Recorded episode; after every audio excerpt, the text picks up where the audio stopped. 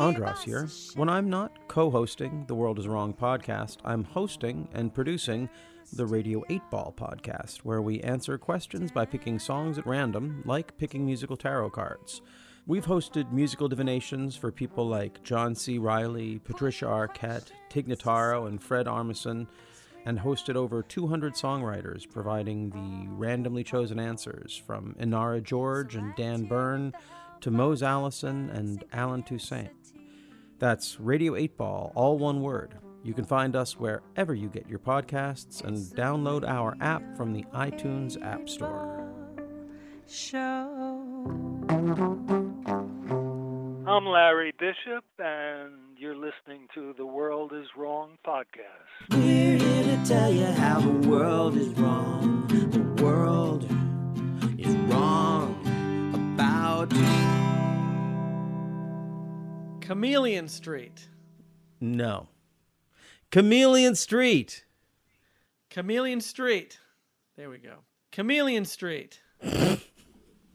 No, Chameleon Street. Okay, that's what this episode. That's how we're going to start this. That's just how we're going to start it. It's it's the trading places, trading places thing all over again. Welcome to the World is Wrong podcast, an extremely positive podcast where we champion films the world is wrong about. I'm one of your hosts, and my name is Andras Jones. And I'm Bryan Connolly, the other host. Yes, you are. And uh, we're going to be talking about a film called Chameleon Street. Uh, let me get it. I can do it. I can do it. Because I keep saying it like it's a street, but it's a person's. It's like a person's name. yeah, Chameleon Street. Chameleon Street. Chameleon, Chameleon Street. Street. Yes, a film called it. Chameleon Street. And uh, and I picked this film. And just so you know what, what I was, ta- obviously you know what I'm. Do I have to explain the trading places, trading places thing? Yeah, explain it because I was confused at, at first. Because you like, I've never really. I, I, I just kind of say words randomly without thinking about it, and I, I should not do that. I guess I should be more mindful. But you're trading, and, tra- and that's an interesting movie to talk about. We're not going to, but yeah, explain to me because I always thought it was trading places because they're two guys and they're swapping their roles in life, and one was poor and one's rich, and now it's the other way around. Well, So but you just said it, but- Yeah. That, okay. Yeah. It's trading places. That's how people who worked on the film. But that's how that's how John Landis says it in interviews. Trading places because they are trading places in trading places, and the focus is on class and money. You can see from the poster, it's all about class and money, and it's trading places, and it's it's a it's a pretty clever pun that l- goes away if you call the film trading places which is like oh because they're trading places oh it doesn't matter it takes out all then it makes it just like a you know like a 18 again. freaky friday. And anyway so trading places is about this all happens among this world of big money and what really is important in a person's character and who who is really qual is it really a meritocracy that puts Dan Aykroyd at the top of that chain and keeps Eddie Murphy from the top of that chain? And of course Eddie hmm. Murphy was clearly his character anyway that, that that's all that all came about because this film Chameleon Street is uh is one of those films that it yeah, plays on a, a funny like there's a, a there's also a pun in it. Like you have to cross like a street is like you have to cross chameleon street to be chameleon street.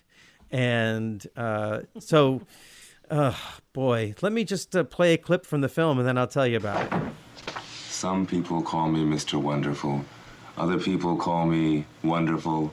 Close friends call me Doug. Yeah, yeah, they call me that too. William Douglas Street Jr.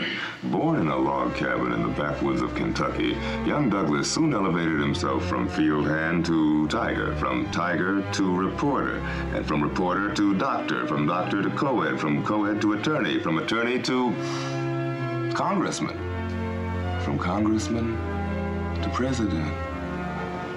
I could play president. Doug, Huh? there's a state marshal in the outer office asking for you. He has 30 armed policemen with him.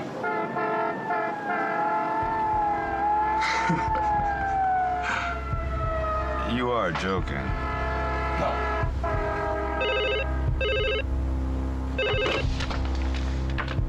Yes, Mary? Mr. Street, there This are several gentlemen here to see you. Where's his office? I'll be right out.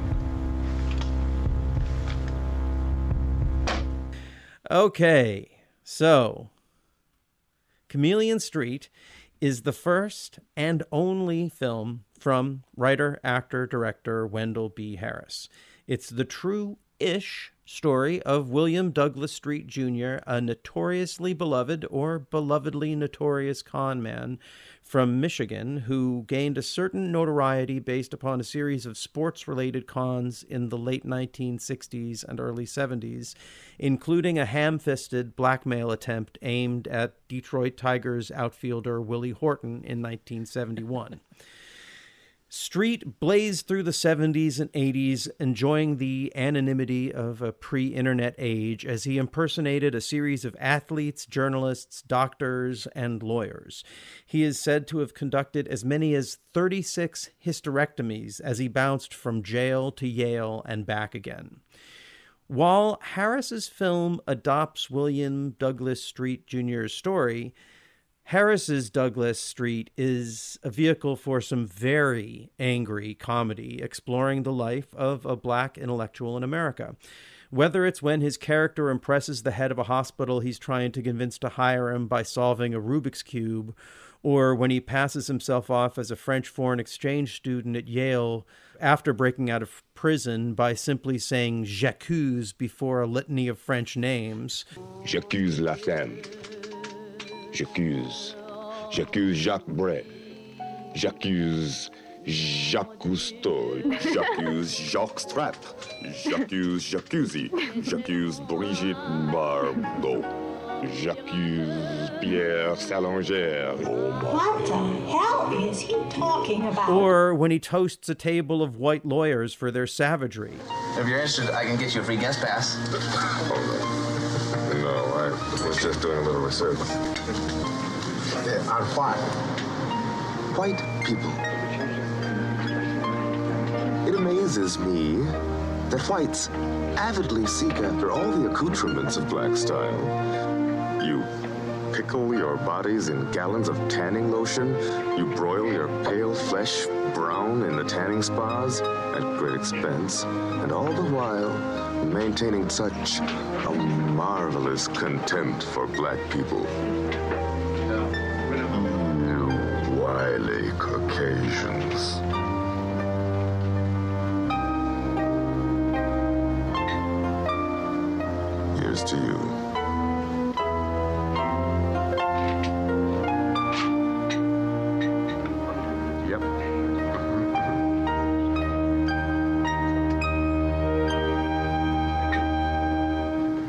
Tell you, you were phenomenal.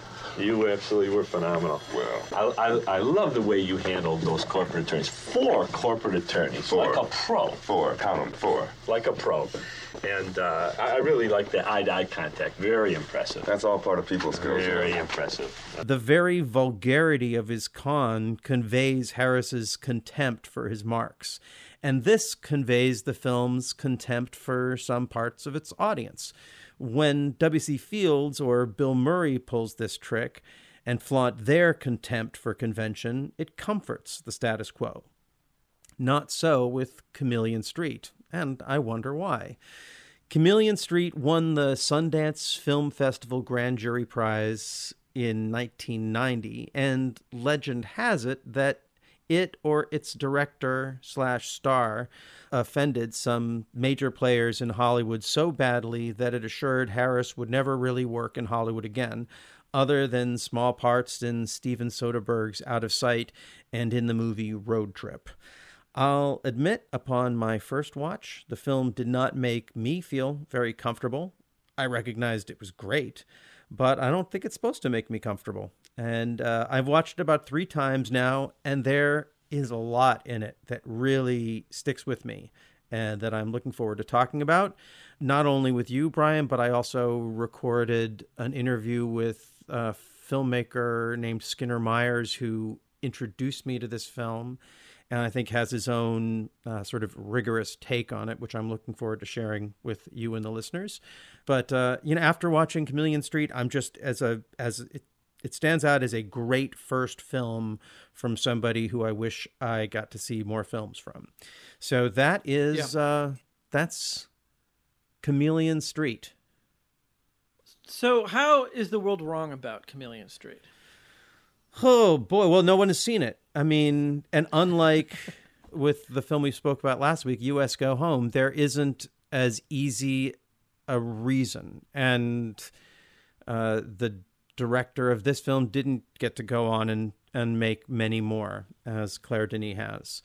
So, I think based upon how much the film antagonizes whiteness Mhm. in a way that I don't know uh, other films that are antagonistic to the status quo might be, but the angle on this, I can see how that, and then that it's the actor, the director who's in it playing this character, so it's not just it's it's not at any remove. If he like if that guy walked into meetings with people holding the prejudices that Hollywood held in 1989 I could see that rubbing people the wrong way. Obviously Soderbergh you know recognizes him and respects him because uh, he he included him in uh, his film Out of Sight um, Yeah. but I feel like and Skinner gets into this in our conversation. I feel like clearly one of the ways the world is wrong about this film has to do some in some way with racism and white supremacy Yeah. in Hollywood then and now. And Yeah. we that's something we can recognize, but I'm really glad that's why I, I tagged in uh, Skinner to help us speak to it directly in a way that allows that conversation to to happen. But what I one of the things that I wanted to talk with you about because you're a connoisseur of what I consider a you know odd oddly toned particularly comedy like we were talking about heartbeeps in our last episode and that's like an a, a comedy that has a really odd tone to it and this is a comedy that has a very odd tone you know and it's I feel like it's really like bitingly savagely funny and i think maybe that's one of the things that was the hurdles to me to watching to my pleasure in Yeah. it the first time was i was Yeah. once i got what it was doing i'm happy to play the straight guy to this film that this film is making fun of like it's uh, it made me think of like the way that like i can watch a a film like bridesmaids and I was raised by women who made jokes about men, so I know how to be the butt of that joke. Yeah. And it's something about this film I had to like he's so angry at the butt of this joke that it's hard to let yourself step into that place. But maybe in the way that like people had a hard time getting real like Albert Brooks's comedy the first time that they saw it. Yeah. If they weren't on the inside of it. Like I always felt on the inside of Albert Brooks's comedy, but if I Yeah. didn't feel on the inside of it and I watched real life, I'd just be like, "Ooh, that guy's an asshole." Oh, but it's Yeah. so if you if you can get the poetry of that as like sort of the Oscar wildness of it, then you're like, Yeah. oh, oh, I, this misanthrope is someone who I like is W.C. Fields. I love this. Go, yes, tear everyone apart it- in your movie. And I think the the the race part of it is probably why it was harder for some people because I think with Albert Brooks, I mean, you it's sort of like easier maybe for people to digest because they're like, oh, he's just some wise guy, okay, and he's not really pushing like in real life, which was the first movie where we saw him played as kind of wise guy uh, character. He he's pushing buttons, but he's not pushing buttons that would make people with money in Hollywood squirm as much. It's like you know, like you're making fun of like reality TV documentary, like sort of, uh, the, you know, like the the intrusive filmmaker. But like this movie, R- Chameleon, Chameleon. I'm going to say it right, Chameleon Street. Uh, this it's pushing buttons because it's an angrier movie. Like real life is a fun movie about a jerky guy, whereas this movie is is is more venomous. You know, it, there's definitely more uh, anger that this character is feeling, that I think maybe the filmmaker is feeling. And you brought you brought up an interesting point earlier. Like if Wendell B. Harris Jr. had just made this movie but didn't play the star, I think he would have been making more movies. I think that it is hard for people when you put yourself in your own movie to kind of separate that like you're playing a character. Like this is probably not how Wendell B. Harris Jr. is because he's he's acting. But like you said, if this is all you've ever seen him in, and this was the only thing people had ever seen him in, and he walks in your door to get money, you're kind of like, wait a minute, is this guy gonna con me? Because that's what he did in that movie he made. Like, wait a minute, is he a jerk? Like, but no, he's just acting in this movie. like, Yes, and I know what it's like to walk into a meeting and blow it because you feel or because you act like you're smarter than the people you're talking to. yeah, It's an it's a youthful, arrogant, actory thing to do yeah, or director artisty thing to do and I am de- I've definitely been guilty of it in my time.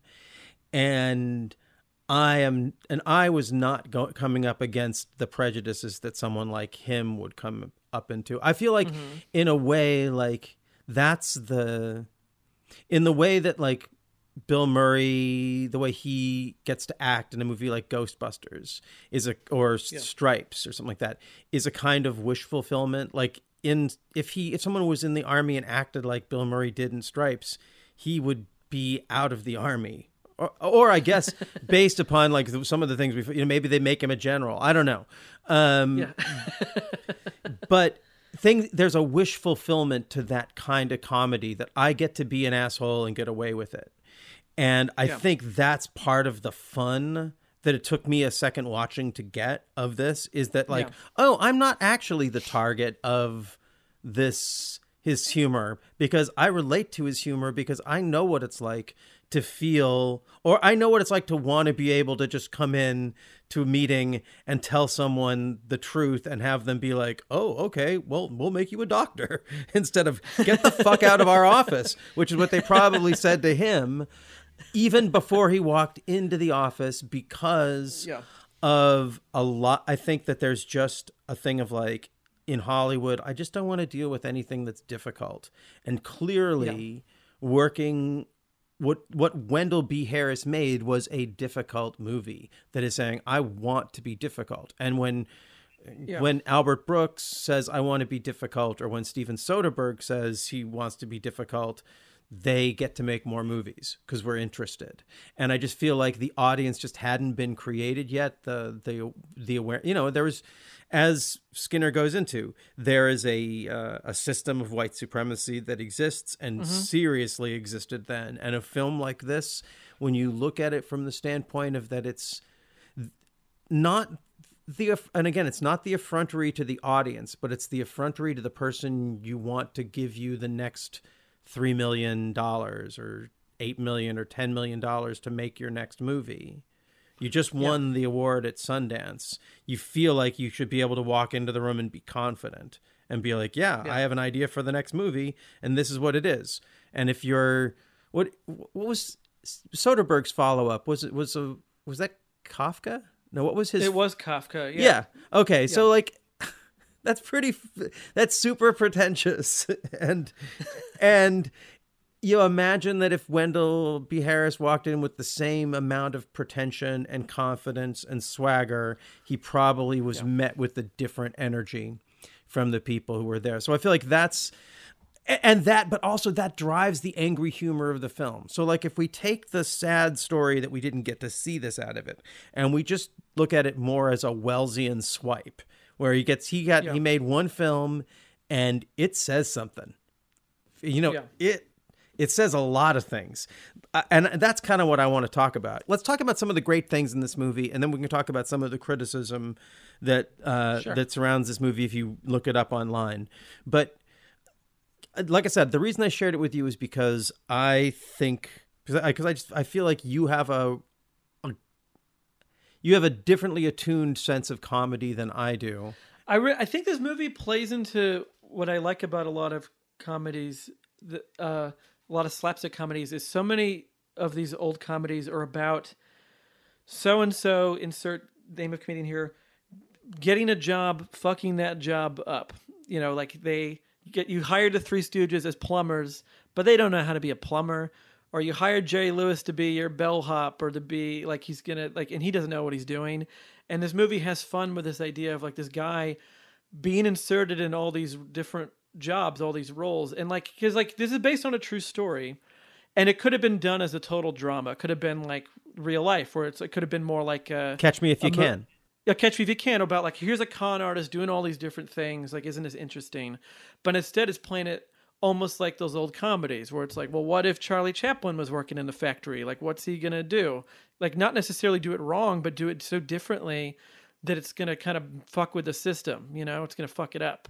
And like, I love the bet. Like, I love the part in this movie when he's the doctor and he's like well you got to tell a lot of lame jokes and you got to and then the part where he's tr- like he's trying to help pretend to help the lady and then she repulses him and he kind of jumps he kind of jumps he almost falls to the ground. He just like ah! and like breaks his character of the doctor and that's so good.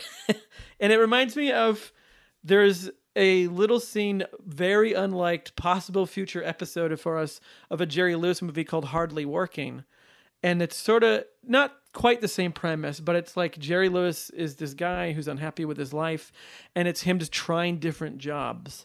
And the movie, like Chameleon Street, has this sort of sketch comedy feel to it in a way where every 10 minutes it kind of turns into a different movie as Jerry Lewis is trying all these different jobs. But because it's Jerry Lewis, it's him like bumbling and setting things on fire and breaking it. Whereas in Chameleon Street, it's more like him kind of in the inside, kind of messing with it, and also trying to really and doing a good job a lot of the time passing for these these roles, but then always at the end kind of getting caught and having to sneak away to the next the next bit. Yeah. I, I knew you'd get that part of the things. Now, I have a couple of questions. What what did you think about the filmmaking style? Yeah. It's obviously a first film. He's working with what he has. There's there's a few places, a few scenes like the that are that take place in the bar at the beginning when they're coming up for, with the initial plot to blackmail Willie Horton, which is so. It's just like it's not even it's one of those great things it's like so doomed from the beginning like the film is is not trying to convince you that this is going to be some great idea uh, and then it has this w- wild shift in tone where all of a sudden he's kind of a celebrity and the way the film conveys that i think is really interesting. But some of the stuff in the bar like he'll have whole scenes where his character's face is in shadow. Yeah, almost even off screen. yeah. Yeah no yeah like so in shadow that it's like that you just like you can see all the other characters and he's just darkness and Yeah. the first time that happens you think okay well that's either that's like a stylistic thing or that's a little bit of a mistake. But then there's a whole scene where it's like that. And that's Yeah. and what did you make of that? You obviously noticed it as i did. I think it's just like I- what's interesting about this movie, and I think what separates it from like a Sex Lies and Videotape or other indie movies of the time is this movie is not just an independent movie, but it's a very experimental movie. Like it doesn't work in the normal narrative structure that you would like that even Sex Lies and Videotape work. Like Sex Lies and Videotape works like a normal movie. Like it looks like a normal movie. It has that indie feel to it, but like a regular person could watch that movie and kind of get what it is, and and they did. Whereas this movie really kind of leans more into I don't want to say student film because that sounds like a diss, but it has that experimental kind of non-narrative film quality to it in terms of how the narration is used and, and how time is used. And like and then the shots, it's like this movie is a comedy, but also you're gonna have these weird shots where he's blacked out or he's kind of like non-existent, and maybe it's sort of like you know, maybe it's kind of giving the idea of like he doesn't have his own character. He's not himself. He is this chameleon who has to constantly change. So when he's between these moments of coming up with a new persona, he is non-existent. Like he's no one will notice him. Like he's not even there until he shows up dressed as a doctor or whatever. Or Yeah. or whatever. You know? there's a later scene where that will I'm sure we'll talk about at the very end where the it, the film takes a really drastic tonal change and he does that in this tiny mask Yeah. that maybe functions in the similar way that the that shadow and i guess Yeah. that's Yeah. the, the film invites you to watch so again this is a film about this guy who is an extremely intellectual character and he's not his character is not a parody of the intellectual i mean he He's not he- Frasier.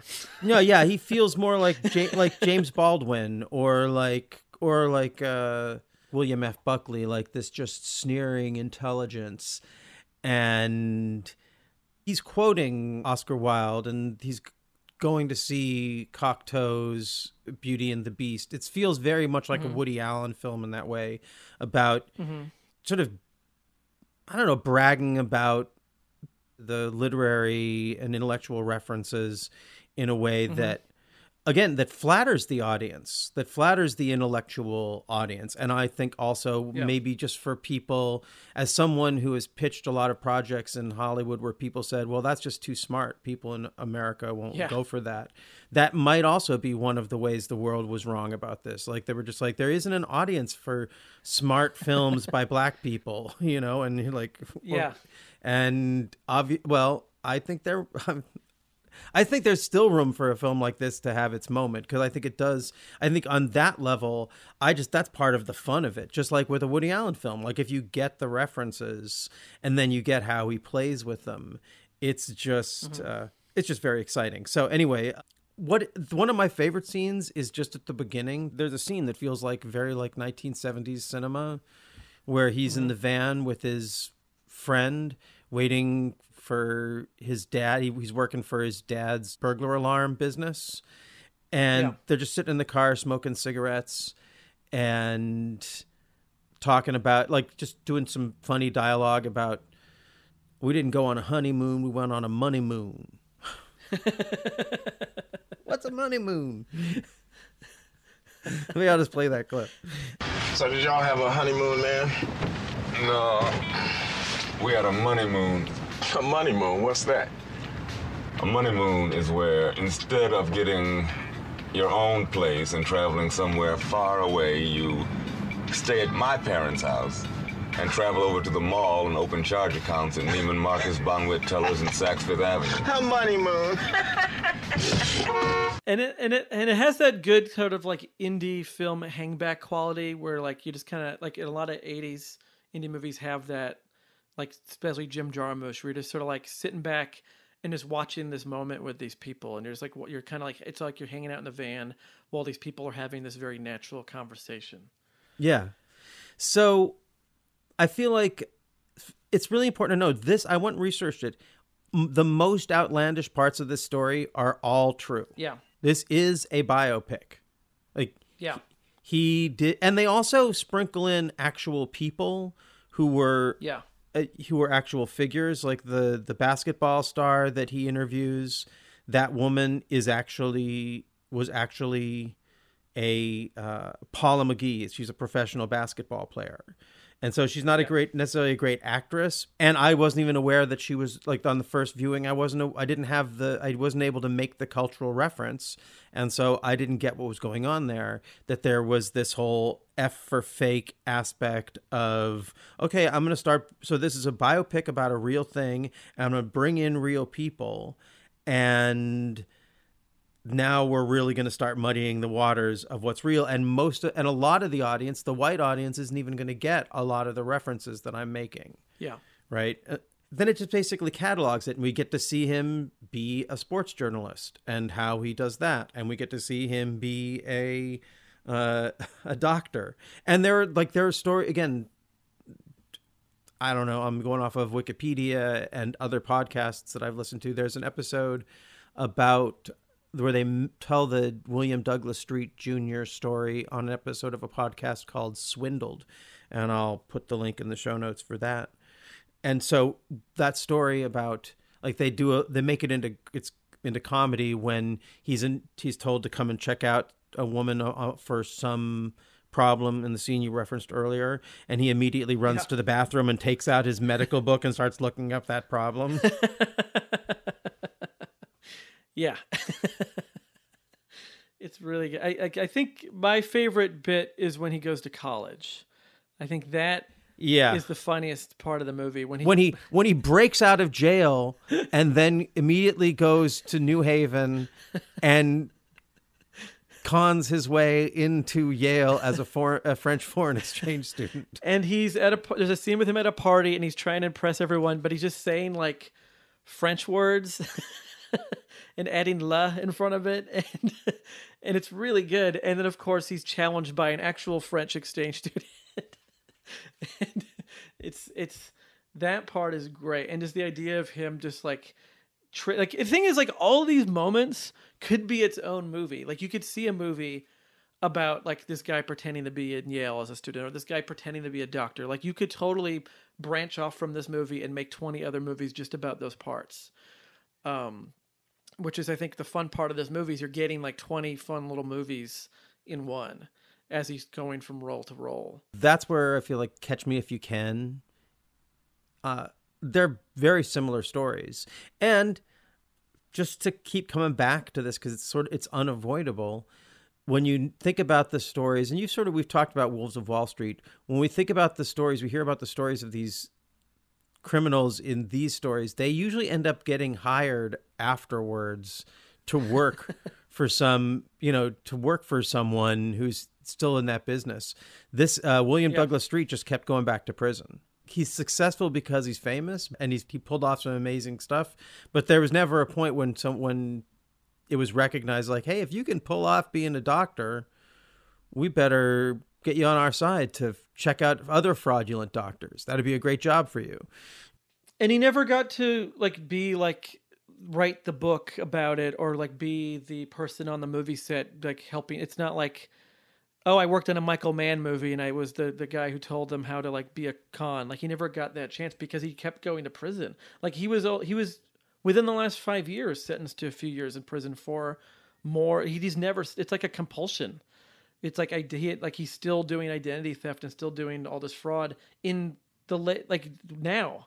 So he's been doing this since the 70s till now.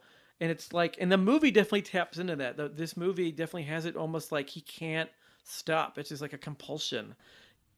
let's talk about some of the criticism of the film okay Bryan Yeah. You see, uh, I read I read online that some people are accusing the film, and by extension, its writer, director, and star of misogyny. And I'd like to head that criticism off on a few levels, um, and then I'll hear what you have to say about it. So, uh, first of all, the film is about a misanthrope who is openly hostile, dismissive, and cruel to pretty much everyone in the film unless he's actively lying to them. And even then, he makes so little effort to sell his lies that even this comes off as hostile.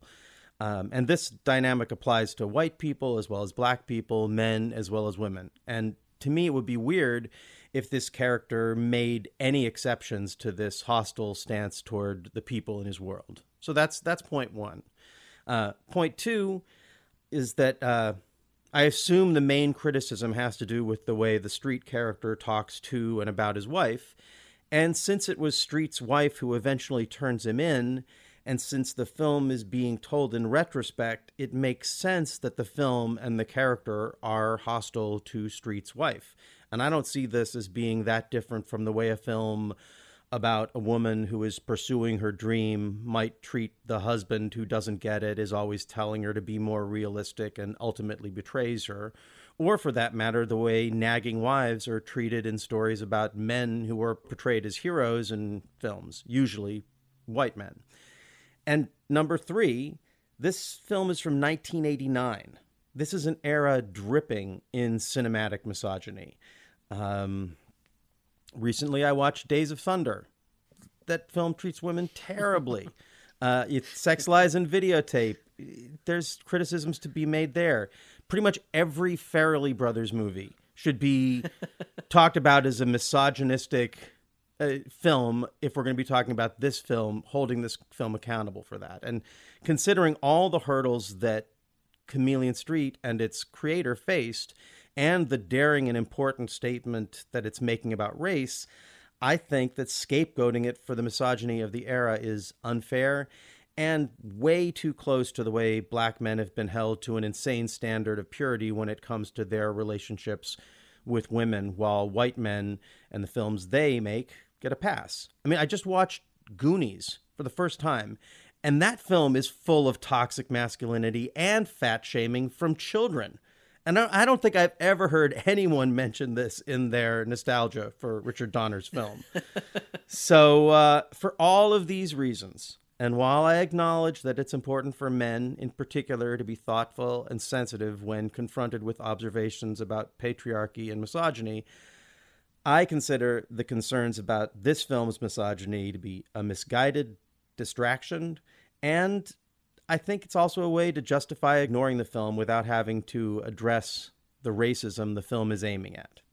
I mean, we're about to do an episode about James Bond, and I'm pretty sure we're going to use the word misogyny less in that episode he's a- than we ha- than we are in this, and that just that seems like a, a weird double standard. So those are my reasons why I say we should not be talking about misogyny when we're talking about this film, unless we're talking about the misogyny of the era. Like this film, I don't think it's worse than a lot of other movies. So Yeah. that's my take. I will shut up now. What do you have to say, Bryan? Well, it's funny. It's funny because I uh, I was watching this movie with a woman who couldn't finish watching the movie because she was so upset by how he treated the women in the movie, and she didn't know about this history of critics and people online accusing the film of being uh, misogynistic. So that, and she was just like, "Why is this guy being a jerk to his wife? Why is he, you know?" Disgusted with her getting more dessert. Why later on in the hospital does he have to mention that he's grossed out by a patient's stretch marks? And it was just sort of like i don't like this guy. I'm not going to finish this movie. And and i and i i i i you know i'm not a lady. I don't know what it feels like to hear these things. Like i and i kind of felt bad because i was watching it being like oh this guy's a jerk. This is great.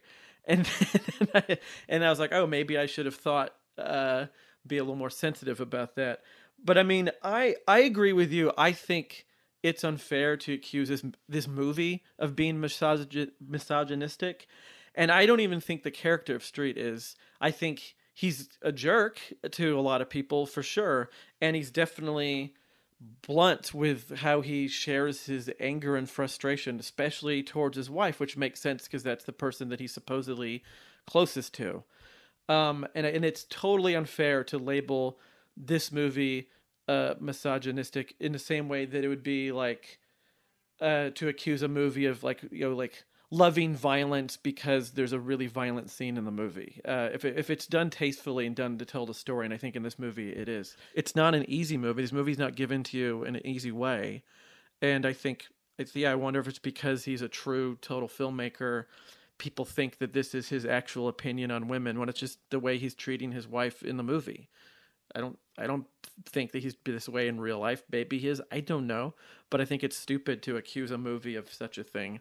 When you yeah, like you said, you wouldn't do that to like a Judd Apatow movie. You wouldn't be like Seth Rogen must really hate women. They're always ruining his fun. Like he must be a jerk. But, but we don't think that.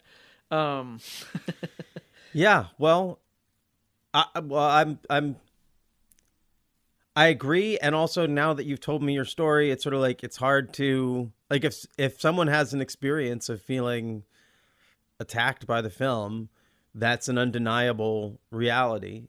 Mhm. Um, you know, there are some Jewish stereotypes in the film that I, I just, I guess I just let pass, but in another film, maybe a film I was less sympathetic to, I think I might have been more hostile towards that. So, yeah. Well, you know what? Let's just uh we're going to go to the interview with Skinner Myers and he has a lot of interesting things to say about this. But before that, I think I'll just play a scene and uh trigger warning.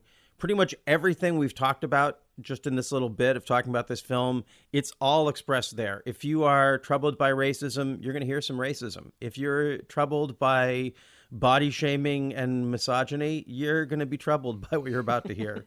and if you don't like uh, profanity, well, you're listening to the wrong podcast, you fuckers. okay, let's roll the tape. Let's do it. I'd like another Michelob Light. And do you want anything else? Yes, um, two pieces of compound, please. Two. Will there be anything else? She also wants one lifetime charge account at Lane Bryant. Yes, thank you. I thought you were gonna watch her figure. I am.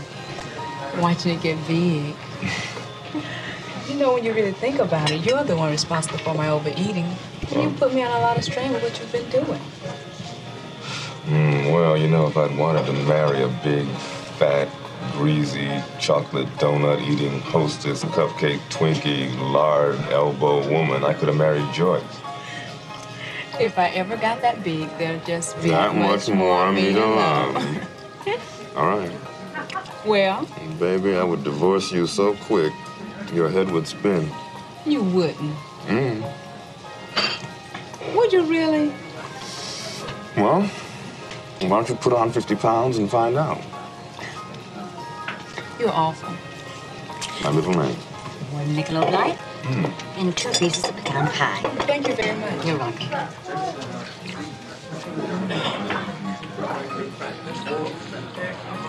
Excuse me.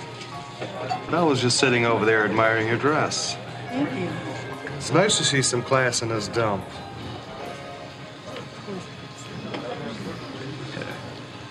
Don't you know Michelob is for white man? And you know that the white man runs this world? What, is that what it says on the label? How much? How much what? Much what? Come on, cut the comedy. Bitches buy. and I'm willing to pay through the nose when the ass has got class. Ah, honey, come on, take a drink here. Come on. You know what I mean? Porch monkey? You did say more funky. That is what he said, isn't it? More funky. Not porch monkey, more funky. Hey, hey, hey, why don't you get around? Okay, uh, what, are you crazy? Nigga, get your nasty black hands off of me. He thinks he can just, like, come in here and... Fucking let go!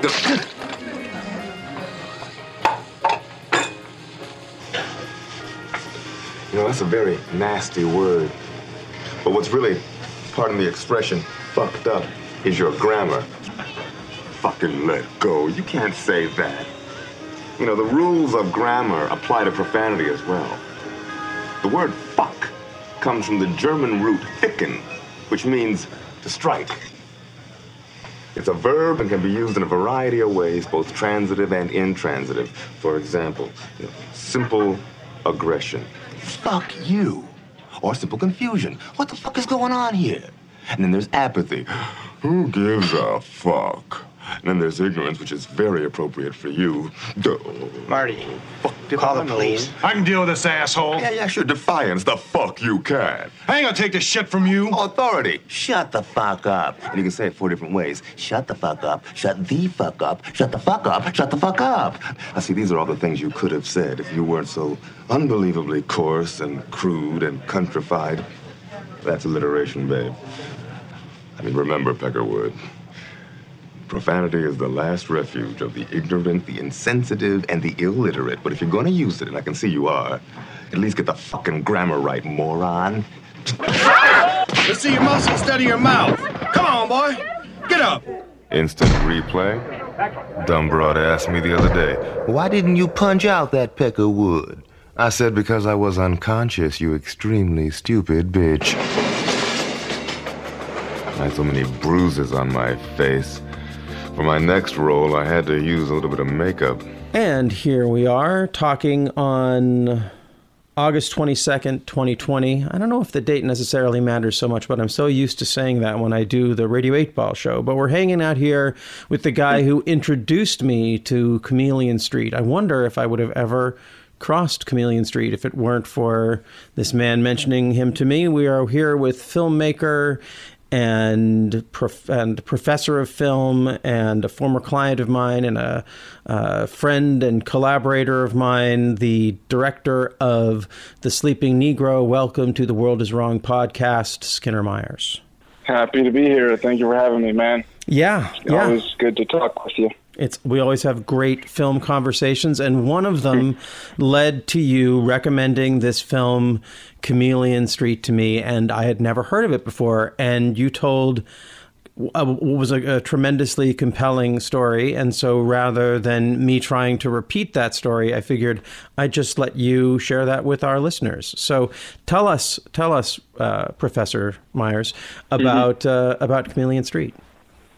So Chameleon Street um, was a film that was made in '89. It was written, directed, and starred Wendell B. Harris Jr. Uh, Wendell B. Harris Jr. Uh, went to Juilliard and um, was uh, you know a trained trained actor, uh, wrote a lot, directed uh, stuff, and he after Chameleon Street, uh, which we'll get into, he only appeared in two other films as an actor, and um, which is a shame because he's he was such an amazing talent. I mean, he's still alive, but um, just a shame of what happened to him and his career but it's not surprising, right? Because of the system we live under and how Hollywood is constructed. But it was written, directed, starred Wendell B. Harris Jr.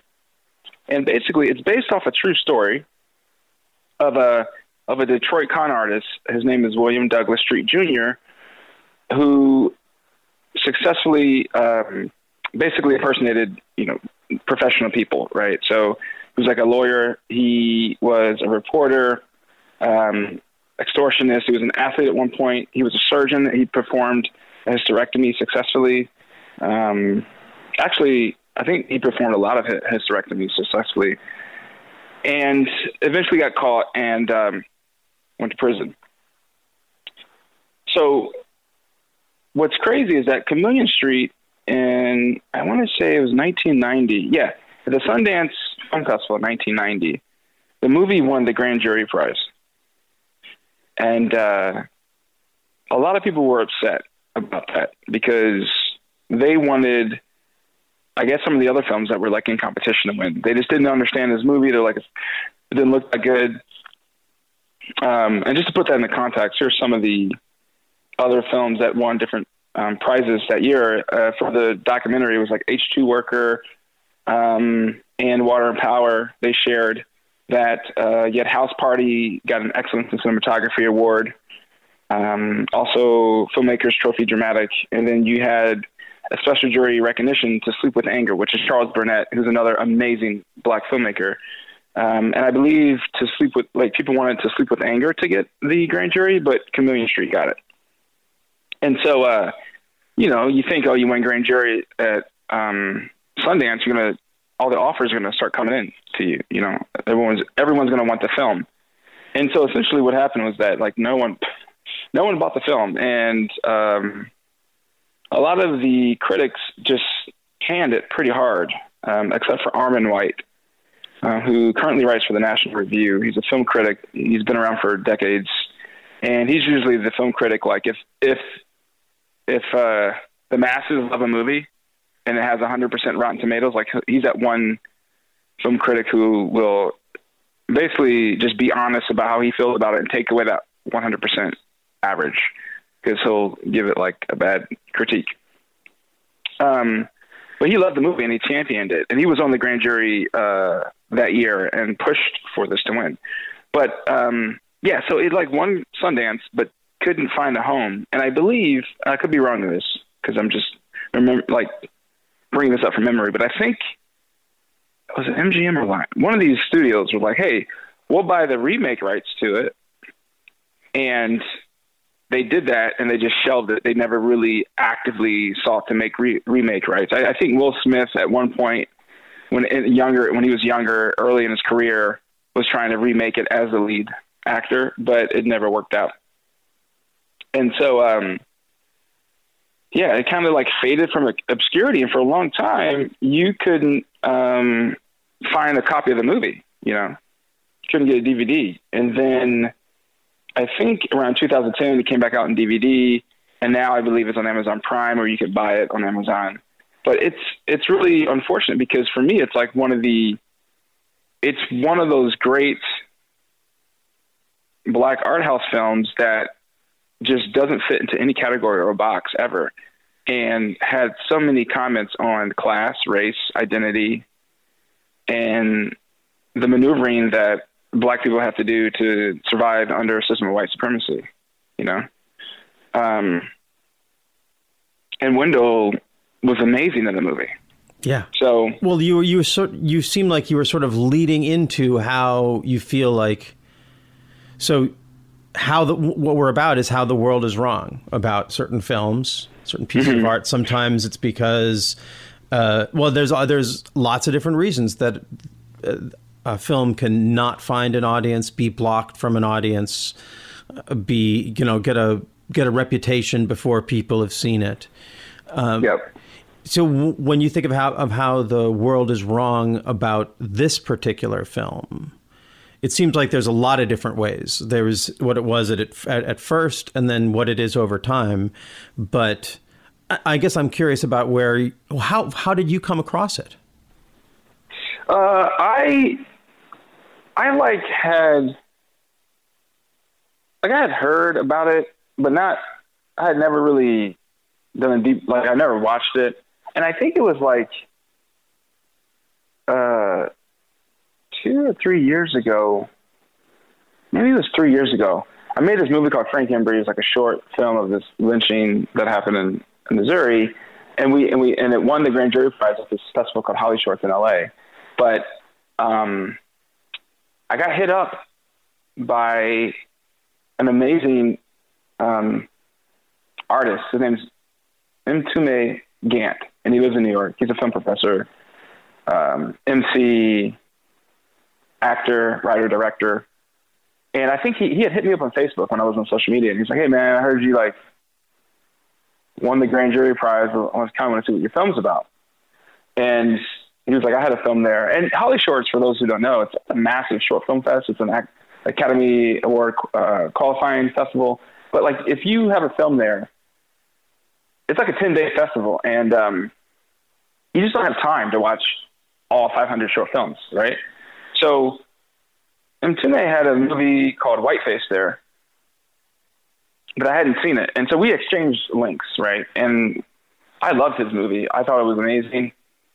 Such, um, uh, it was just prophetic in a way. It was before Donald Trump got elected when he made the movie, but then it played after the election. But anyways, it was a great film, and I commented. I said, "Dude, you're an amazing artist. I loved your acting. I love what you were saying. Like it was super layered and deep." And then he had commented on um, Frank Embree, and so we connect. We connected, um, and he's a big champion of the film, right? So like in his mentions, he had talked about it a lot, and I was like, "Yeah, I heard. I need to watch this movie. I got to find this movie because." there's Sometimes you, you hear about a movie and everyone loves it, and you're like, okay, let me go watch this movie, and then you can't find it. So for a while there, I couldn't find it. I was like, all right, well, I'll, hopefully it comes out, it, it gets re-released. And so, um, uh, long story short, he had mentioned it, and I was like, I gotta watch this movie. I was in the process of writing a new project, um, and I had also, as an actor, writer, director, I was like, at some point, I'm gonna make a feature. This was like back in 2018. I'm gonna make a feature, and I need to like, I'm gonna be in it, right? I'm gonna be the lead. So I want to kind of like watch films that have done this. And so um, I, it finally came out. I was like, yo, I'm gonna watch this movie. I watched it, and I was just like so blown away. Um, because we have to remember the time this movie was made in, and what it took to get made. So, I mean, there's so much to talk about. But anyway, so it was basically Mtume, who I honestly like. We have emailed each other a couple of times. Uh, we were Instagram buddies before I left Instagram, um, and we don't. We've never met each other in real per, in real life. We know some of the same people because you know filmmaking, black filmmaking circles, and not that indie black filmmaking circles are is not. They're not. It's not a big circle. So I know some people here who know him, and um, um, so like he, we know of each other, but we never met.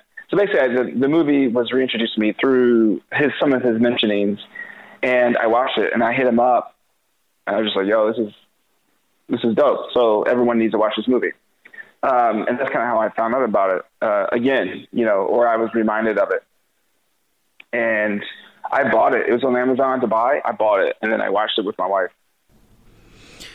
And when you talk with people about this, do you feel like the people you turn onto it all like when I when I I got it the night you told me about it when went out and found a copy, and it's clearly uh, it's clearly its own thing. It's clearly like, and that's what I love about, especially about a first movie.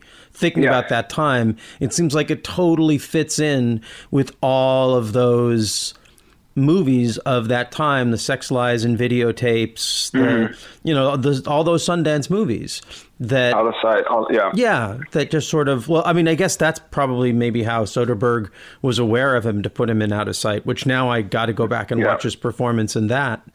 Yeah. Uh, but so when you turn people onto this, do you find that people generally respond enthusiastically, or have you got pushback on it? Uh, I have found that people, some most people are like, "Oh, this is a great film." Some people are like, "Oh, it's a great film," but it's like misogynistic. And Wendell had talked about that a lot um, in terms of that um, people who had that opinion of the film even when it first came out. Um, but um, yeah, for the most part, it's enthusiastic, and people are like, "Oh my god, like this is so original! It's so refreshing to watch something indie that's not like." Just a rehash of of something that has been done on a bigger budget, or it's so, so refreshing to watch an indie film where someone's not trying to audition for a directing job in, in a studio, you know. Yeah. Um, and so, and most people are like, why have I not seen or heard of this movie before? Like, why is this not? Because I never, when I went to film school, not that you're going to hear about every amazing movie in film school, but like, one, there is a problem of like just white directors and their movies um, tend to be the only ones that are recommended in a lot of film schools in America. But um, even from among some of my black counterparts, uh, I don't think people had seen this movie. So I was just like, "Yo, this." It's just, it's just, uh, it, it's amazing, right? And I'm just, um, as hard as it is for a black person to achieve anything in America, uh, let alone such a unique and dynamic uh, indie film, especially in the 80s, um, where everything was shot on film, so it wasn't like a cheap endeavor. It's not cheap now, but it definitely wasn't cheap back then. Um, it just blows me away, you know. Um, so, like, my goal is to keep talking about it even in the classes I teach, and um, it's ranked as one of my favorite movies of all time. Um, and yeah, so I just think like there needs to be more push on it because even though it's on Amazon right now, it's not like people are. Uh, there's not like a lot of marketing behind it. It's just kind of up there, you know. Well, we're doing our part at the World Well, is Wrong podcast. Where this is exactly the kind of this is why we need a podcast like this. I do want to ask you: Are you? So I've looked at his uh, at his uh, Wikipedia, and Wendell B. Harris Jr.'s, and he's been worked. Do you know anything about the film that he's been working on supposedly for the last fourteen years? I so I, in the interview, he I remember reading that he said that basically after Sundance, he took so many meetings, right? Um, so many meetings, and he was pitching um, to make another original movie, and he was being pitched back to basically make remakes of stuff that the studios wanted to make. And he had mentioned something in the interview about the movie that he was trying to get off the ground. He didn't go into deep detail, but I'm sure that's the movie that Wikipedia is listing. And so I don't know exactly what it is. Uh, I'm sure if I do, if I do a deep dive into all the interviews that he gave, I could probably find the information. Um, but it sounded like it was another like genre bending or mixing uh, film that was going to be unlike Chameleon Street uh, in terms of genre and ideas, but like something completely way out there. That he was like, "Yo, this would be the great follow up," and people were just like, "Nah, it's too weird," and we don't think so, right? So he just got shut out. And at this point, he's 66 years old. You know, um, and not that you know he can't make a movie now, but it's like Yeah, if everyone in Ho- if everyone in Hollywood knows you've been pushing a an, an idea for a couple of decades and no one's jumped on it, it's just a weird thing where they're like, well, it must be not a good idea because no one said yes, uh, which we know that's stupid and false. Yeah. Um, Well, it it's called Arbiter Roswell, and it, at least according to Wikipedia, it's a 14 year Mhm. project chronicling the relationship between public opinion, the media, and the military industrial complex, which Oh, I can see why that would be a hard pitch, but I can also, it's just like, yeah, that is the perfect follow up to, to this to this movie. And it's just like it's you know, I'm sure as a as a film professor, you hear too many people talk about Orson Welles, but it's hard not to think about this. When I look at that, think about the Magnificent Ambersons factor of like, well, yeah, of course the first the Mhm. first one is so good, the second one has to take even a bigger swing, and when I think that there's a possibility of there being a filmography that's Chameleon Street and Arbiter Roswell with this story of what it's taken to make those happen. Uh, I'm just excited that the possibility of a successful podcast to drive more attention to this in a collection of other films, like this whole idea that this is one of many you know, to potential. It's a first film, so it's hard to say it's a masterwork, right? But Yeah. It's a work of such incredible potential, and what you're talking about is the loss of that in Mm-hmm. a career that, like, if he had been able to make to give to give listeners some idea, Sex Lies and Videotape won the grand jury prize the year before. So if this director had been given the resources that Steven Soderbergh had been given, and we Mhm. had had all of these films, think how much richer the you know our film you know just film would be. And you can probably and Steven Soderbergh is a, a rough one because I think he, we can agree that he deserves those resources. But there are plenty of filmmakers between 1989 and now Yeah.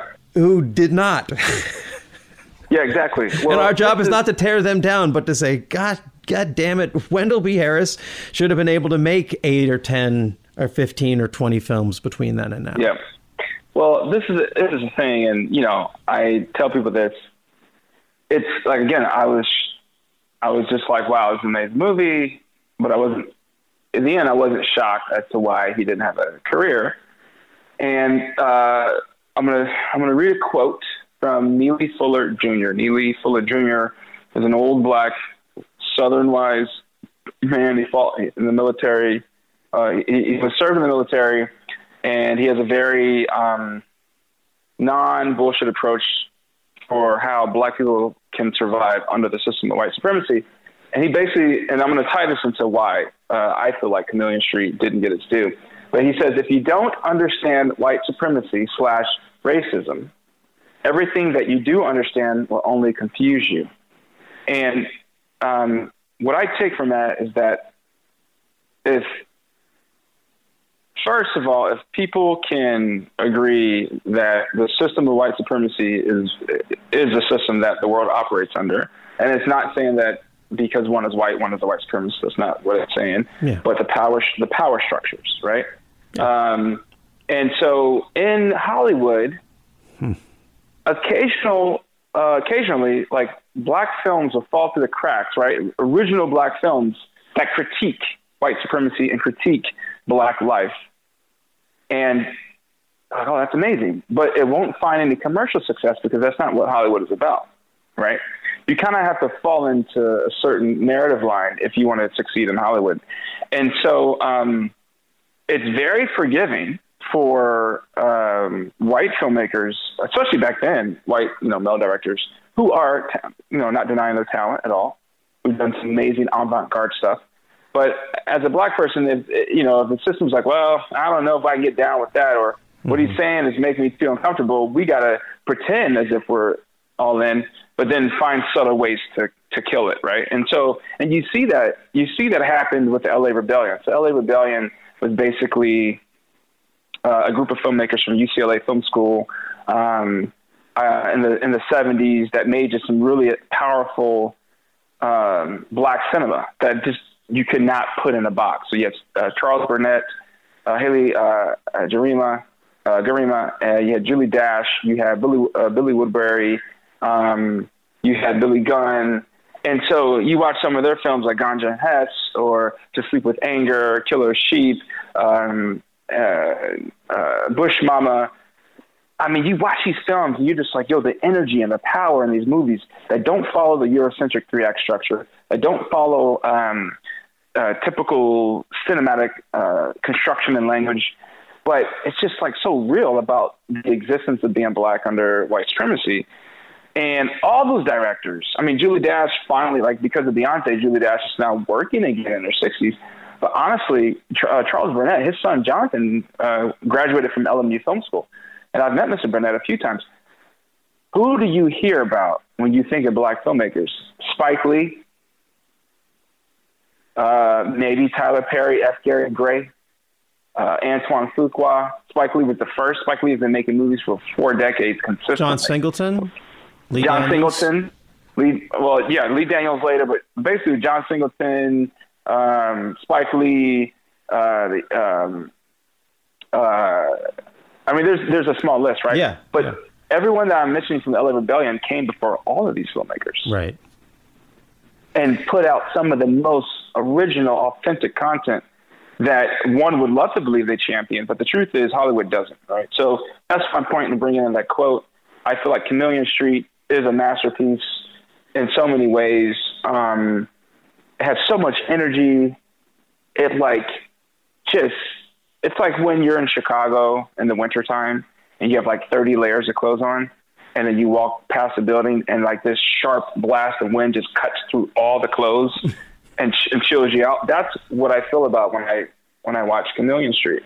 Um, it is so just original and different, um, and that's what you know. I feel like black cinema has a potential to be constantly, um, but unfortunately, black cinema, at least the commercialization of it, in my opinion, performs um, uh, almost like a minstrelly act. Right? It's like black cinema with white uh, white face, basically, right? It's like to make it more palatable to cross over into commercialization, you have to defang the blackness of your of your art, and um, all the films that I love from Black American cinema had just such a sharpness, just a biting sharpness, critique to them. They were entertaining, but also just real and authentic, and um, weren't predictable. And that's why I wanted to, you to watch Touki Bouki from uh, Djibril uh, Diop Mambéty, who Yeah. was a Senegalese filmmaker who only made two movies before he died of cancer. Who also, he was a self-taught uh, filmmaker. He had never made a movie and just got um, some. I think the I think uh, Touki Bouki was made for like thirty thousand U.S. back in the seventies, and no one really knew about it until Scorsese um, restored it. Yeah, I was curious because when I asked you if you were going to be talking about anything in relation to Chameleon Street, and you recommended Touki Bouki, and I I watched it, and uh, I but I and there were I I felt I felt some affinity between the two, but drawing the I was so curious to hear how you drew the connection between them. Well, the, okay, so um, to me, Touki Bouki is just, again, I felt floored when I watched it. To me, it's a cinematic poem, right? There's tons of energy in that movie. It's raw. And in a lot of ways, I felt that same way about Chameleon Street. You know, you have uh, Wendell B. Harris playing, um, basically, it's a biopic, right, of, uh, of William Douglas. And it's like this black guy who has already been kind of determined to be worthless in this system of white supremacy uh, in society. Who's like, all right, well, if you see me as a criminal, I'm going to go with that, and just basically turns the system on its head, navigates, uh, pretends to be all these different positions, and plays the game better than the game itself. Succeeds until he's caught, but it also shows how how black people have to do these mental gymnastics and, have, and to survive uh, the different ways that white supremacy can harm them, right? And it, at the end, it's all it's, it's fatalistic in a way because in the end, um, the system is going to be there. You're not going to be able to beat it on your own, right? And so when when um, he gets caught in the end of Chameleon Street, you're like, okay, well, this is how it had to end. And for Touki Bouki, you have basically po- post-colonial um, Senegal where you have these young this young couple who wants to have these dreams of leaving uh, their country and going to, I believe, France, and um, it's going to be a better life for them. And they just can't. They just can't do it. There's things that happen that just keeps them from doing it. And so it's kind of like when that movie first came out. I mean, it was panned by the Senegalese press. Like they hated the movie, right? They're like, this doesn't make any sense. Like, what, what is this? It's just like repeated frames. Like, it doesn't make any, editing's weird. Um, and it went to Cannes in 73. um, and it won the International Critics Award. Um, but it really didn't help uh, Djibril have a career. And it wasn't until, like, I think 20 years later that Scorsese restored the film. And now people are just like, oh my God, this movie's amazing, you know? And so it's just kind of like a movie before its time. And that's how I felt the connection between that and Chameleon Street.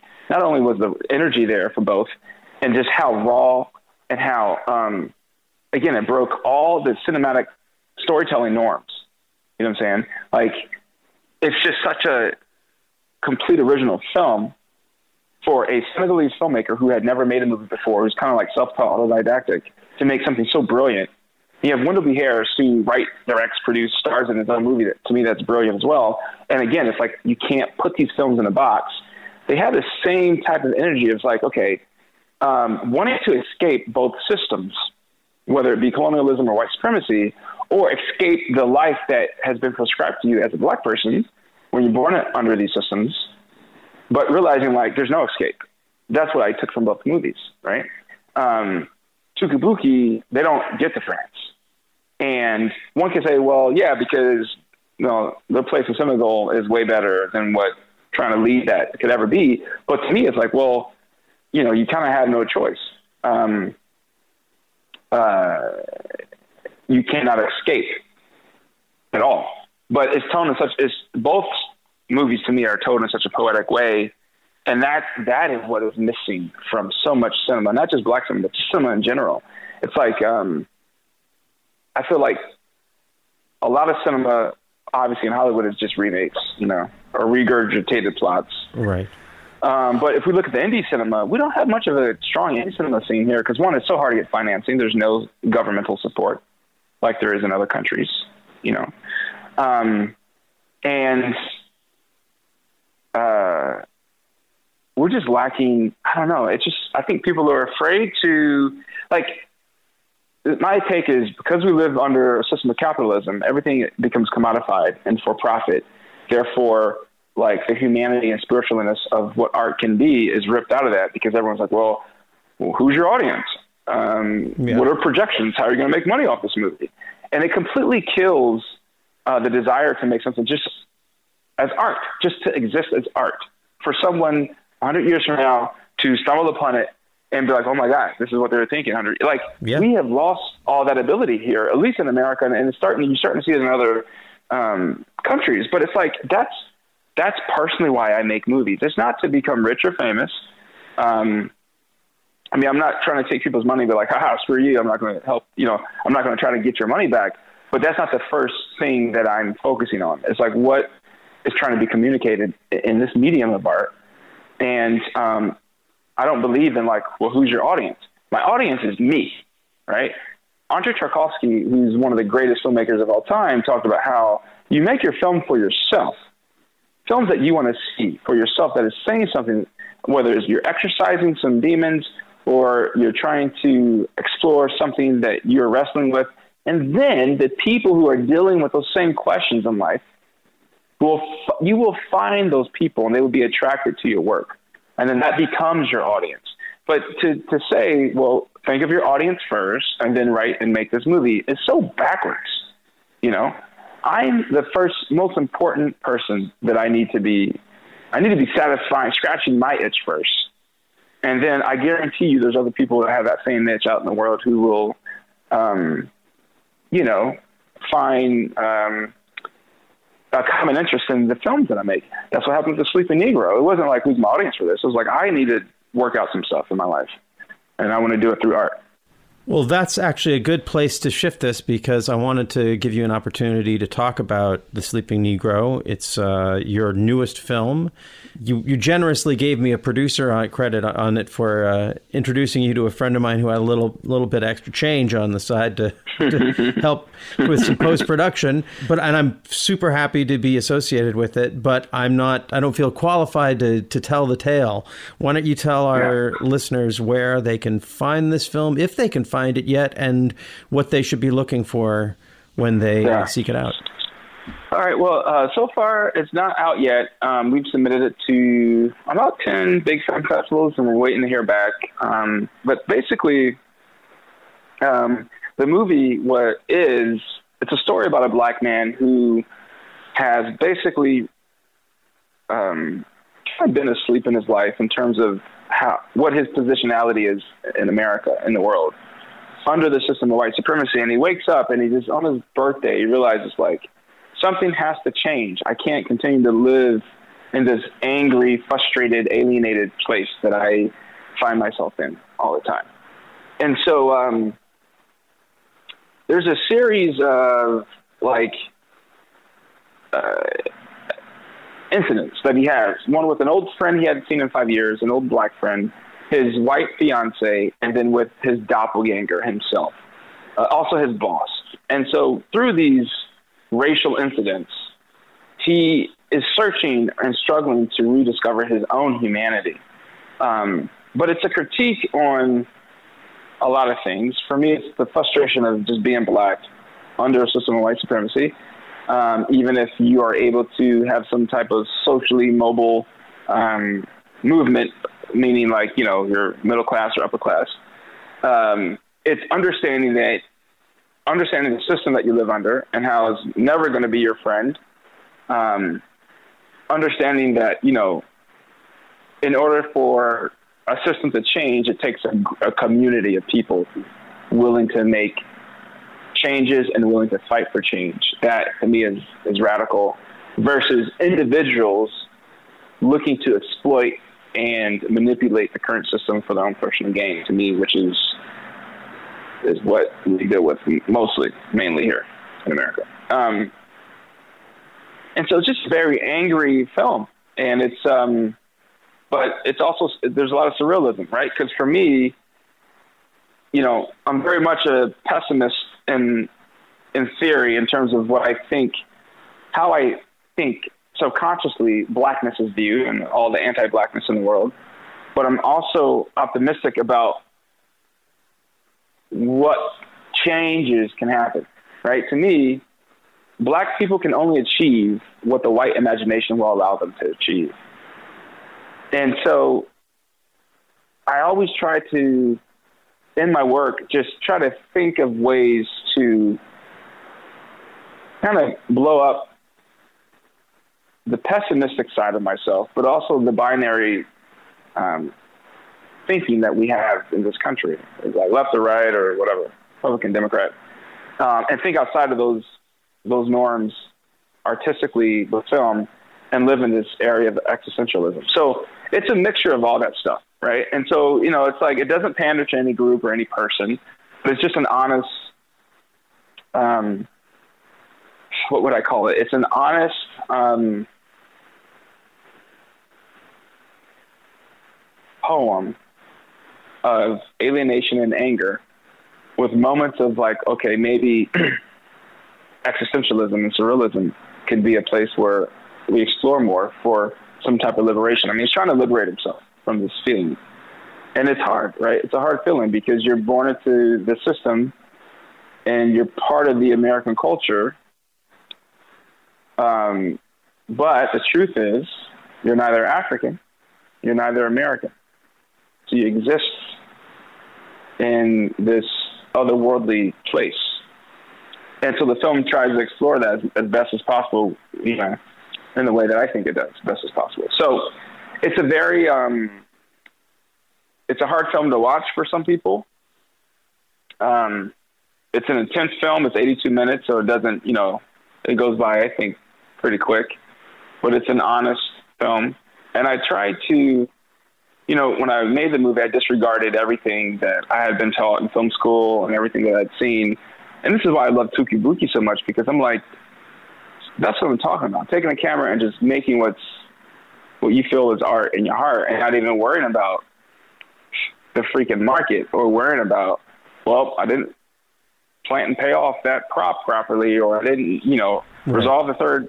It's so stupid to think that way, but we've been conditioned that way because of capitalism. Everything is a, has to be a profit, right? So if you're not doing it for a profit, why are you doing it? It doesn't make any sense. Um, Well, you know, that's how people think sometimes. and kind of bringing this back to Chameleon Street, it does feel like now that I'm thinking about them, and maybe I should have thought about this before, but now that I'm thinking about them together, I feel a little bit of the DNA. It's a very different film, the uh, Mhm. the Sleeping Negro, but something about what they're re- the characters are wrestling with, and I don't know, just some. uh, Yeah, I do feel like there's a kinship between them that is not just oh, you know, they're films by black filmmakers. There's a certain tone of.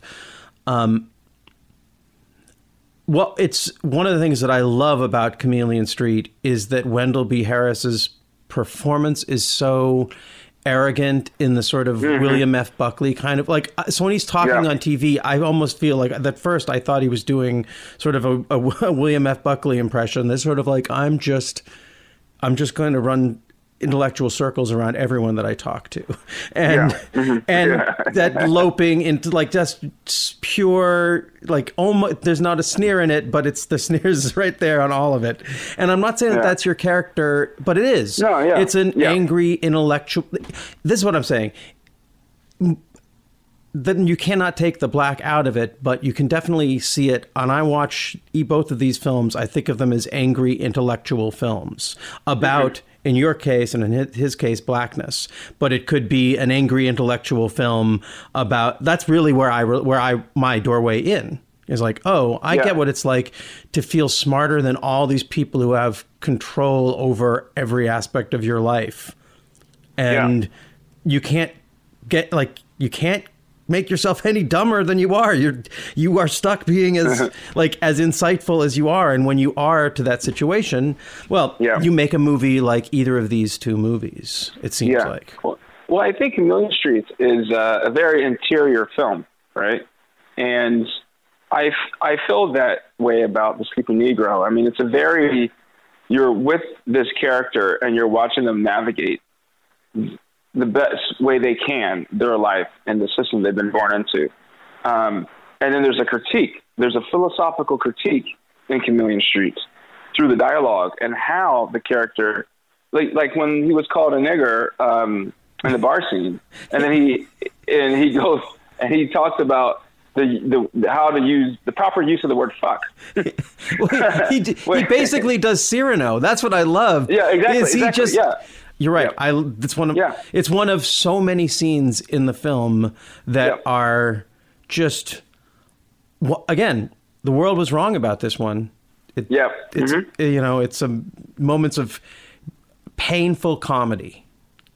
Yep, and and the thing is, there's so many people who try to do this um, in the mainstream, but they have to water it down because no one will buy their movies. And so I just love it because the man, you know, someone's like, well, you know, it's sad. He should have made more, but at least we got this one. Yeah. And I think it will go down as one of the greatest Black American films uh, of all time because I think like it's funny, it's philosophical, um, it's it's like surreal in some Mhm. ways, it's stylish.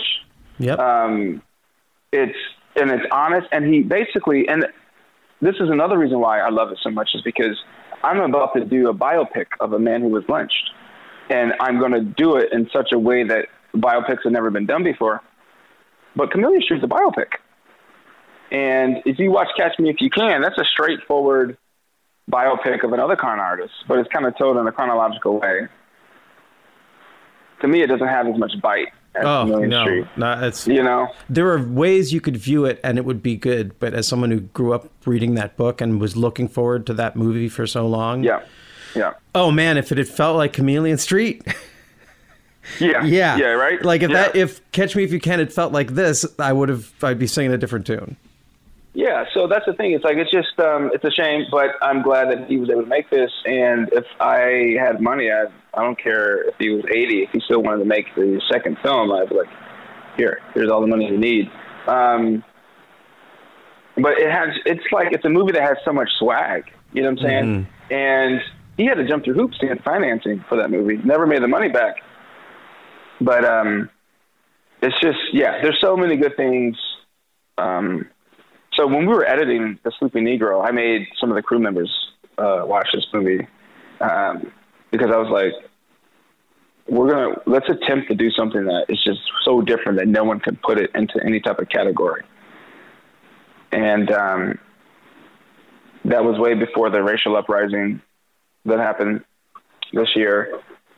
So you know, if people who are in positions of power or power structures are down for the calls, then they'll start to uh, open the door and then get out of the way and let people do what they got to do. You know, um, I'm in the I'm in the process. I, I'm going to probably be starting this uh, PhD program um, next semester, and I'm going to be doing such a deep dive into what I think black cinema can be based off films like the the Touki Bouki Killing Street and others. There's not, you know, there's other films that I feel like purposely were ignored because it didn't fit into uh, the mainstream, but to me that are great.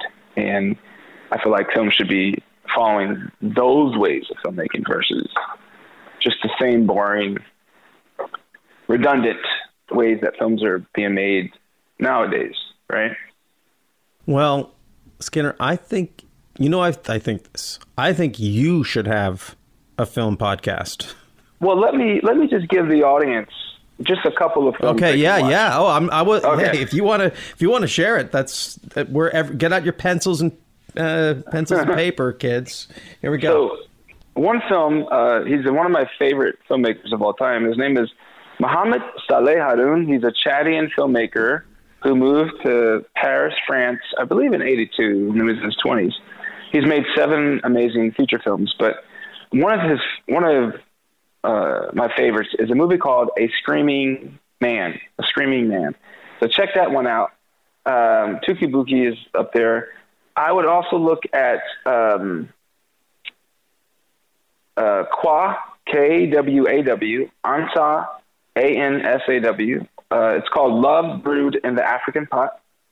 Um, and also, let's see, there's another one called Sugarcane Alley by, I'm gonna, I can never, Euzhan Palcy. It's, uh, she's an amazing filmmaker, A U Z H A N P A L C Y. Uh, so check that one out. And then again, Charles Burnett, To Sleep with Anger. Uh, one of my favorites from Billy Woodberry um, is uh, Bless Her Little Hearts. That may be the only one he made. Bless Her Little Hearts is great. The Spook Who Sat by the Door by Ivan Dixon. Oh, you gotta see, you gotta see this film. It's called Watermelon Man. Melvin Van Peebles made it in the '70s for Columbia Pictures Yeah. so surprising that it got made back then. But watch that; it's great. And then two more. Spencer William uh, was a great black filmmaker, uh, along with Oscar Micheaux. Uh, he had a movie called The Blood of Jesus, which is on Amazon, and then Within Our Gates, which is a feature film that I think it was made in 1920 by Oscar Micheaux.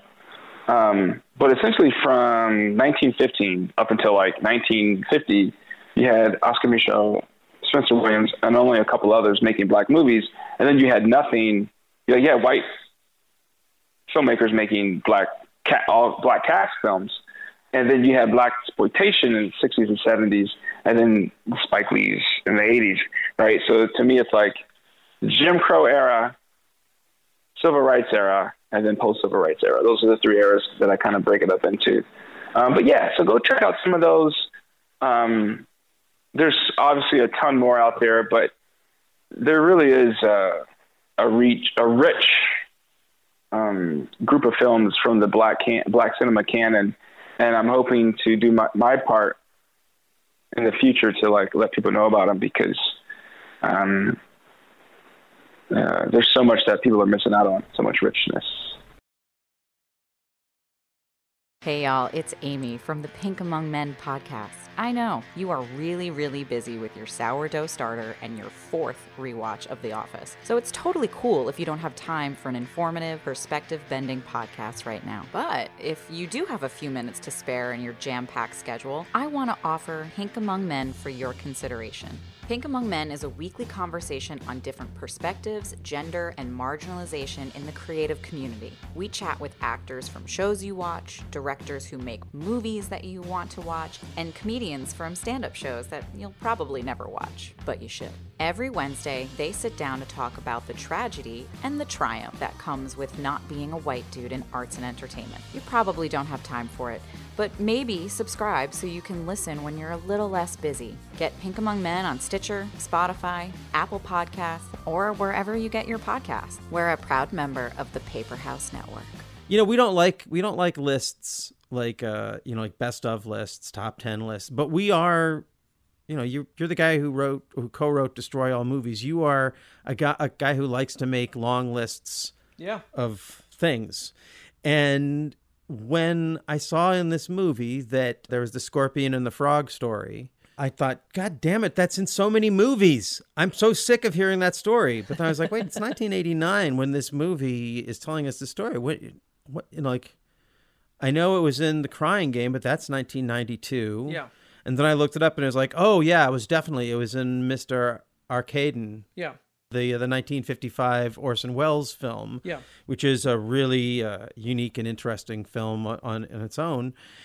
And so then I looked it up, and before, so then the next films that are at least listed on IMDb, where you uh, a link you sent me to, that it's listed as being in are in uh, Blake Edwards' Skin Deep from 1989 and, and an episode of MacGyver called Unfinished Business from 1989. Yeah. But since Chameleon Street, again, as an independent film, I feel like was probably just being worked on for longer. Definitely. I'm going to give Chameleon Street the the edge and say Yeah. that that was the first film to feature unless and again hey if you're out there and you are a fan of this show and you can correct us you can be like oh well there's this film from 1967 where Robert Vaughn tells the story of the It's totally going to be Robert the Vaughn. Frog.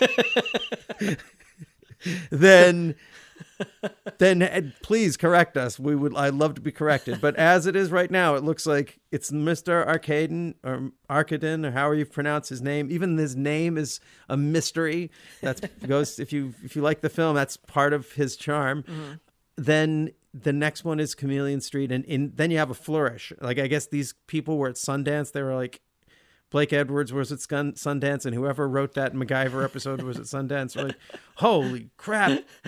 You can use that speech from that film that we and most people it actually have been very hard to see Mr. Arkadin in America. Yeah, oh, i- yeah. in the 60s and 70s. Yeah. So it's not like it was out there. So Yeah. when Chameleon Street puts it in the movie, it is the first time people are seeing this story in a film, and it's it's winning the, the award at Sundance.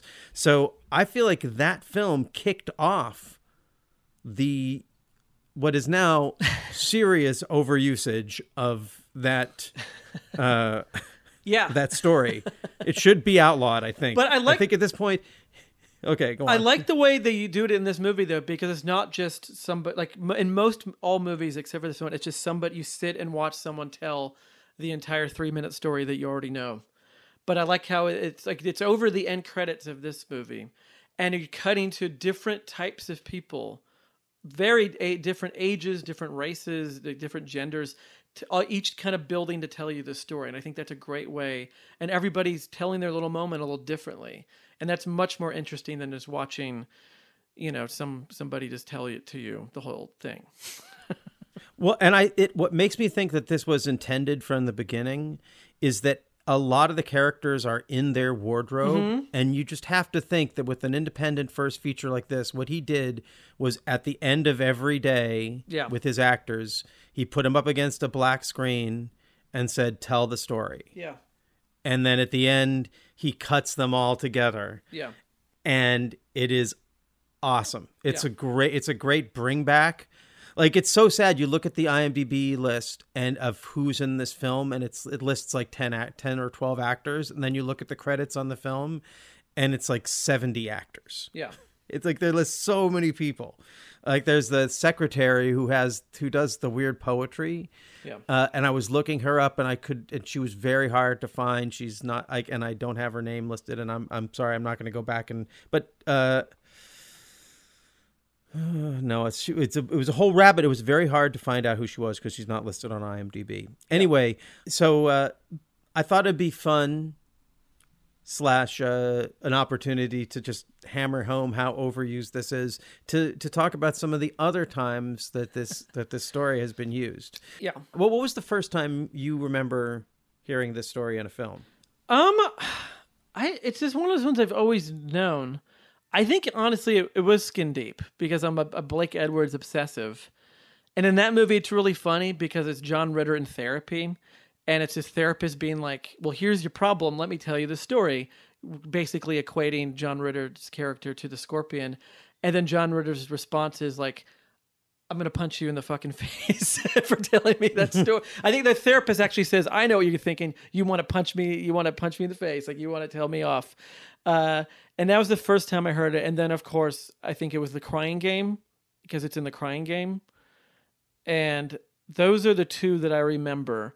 But I feel like IMDb only lists like it lists an episode of How I Met Your Mother, uh, the the movie Drive, which I don't remember in that at all. But he has a scorpion on his jacket, I think, in that movie. Is that right? Does that seem right? He has got some animal on his jacket. Maybe it was a scorpion. Maybe I'm wrong.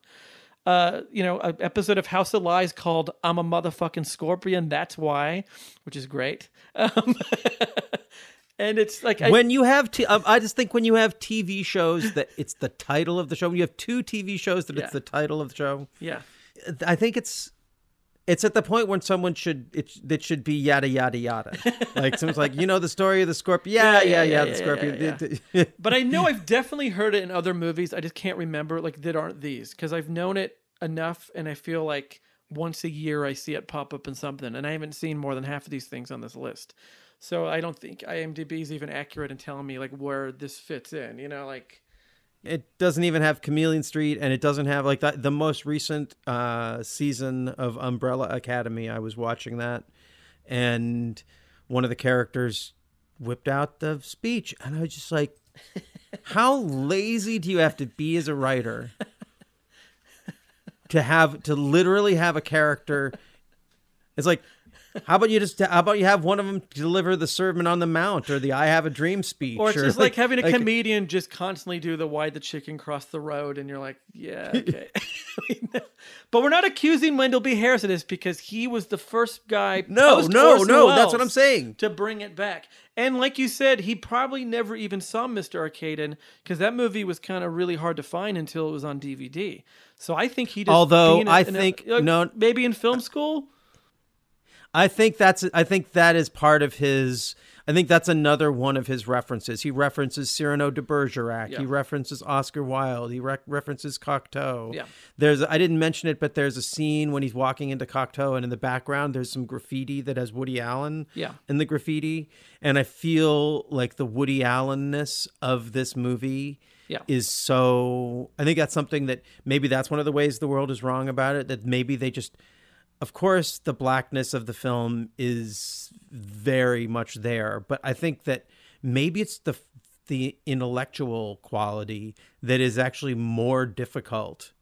Like you know woody allen is very rare and you know he was a successful comedian. He had a lot of things going for him when he was able to and he plays this sort of intellectual stereotype so he gets to play it as a joke. But making smart films is not uh you know is not a way to get successful in hollywood. Sad, sadly, no. you know unless you're very lucky you know and even then you got to dumb it down. We were talking before we got on the line about knives out a film we both love. Wouldn't you say that that's an example of like a film that's found a way to do something du- sort of to do something dumb in a really smart way? But yeah. he's not it's not a smart movie in a, the sense that like it demands anything of you Yeah. other than your you know your the price of admission. You, it takes you it deliver it it ta- delivers you to from point A to point B to the end of the movie without asking you to like see anything you haven't seen before except that it's done in a new and better way. Yeah. Right? Yeah. Whereas I feel like yeah, Chameleon Street is is not is a different kind of you know hard. It's a hard kind of a film that American American filmmakers or distributors have not been the kindest to in general. Yeah. So. Well, there's if you look it up, there aren't enough podcasts covering this film. So I'd like to encourage if you feel like we didn't give it its entire due, you know, go out and do this yourselves, other film podcasters. Let's let's get more people being aware of Chameleon Street. Yes. uh, Um, seek it seek it out wherever you can find it in this day and age.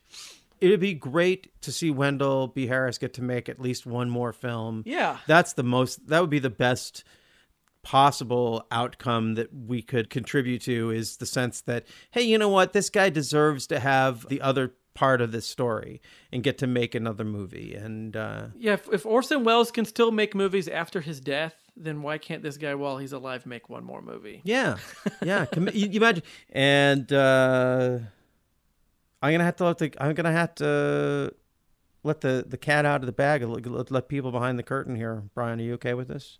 Okay. Uh, you know, we record these episodes back to back, two at a time, and so what I want to be able to say is.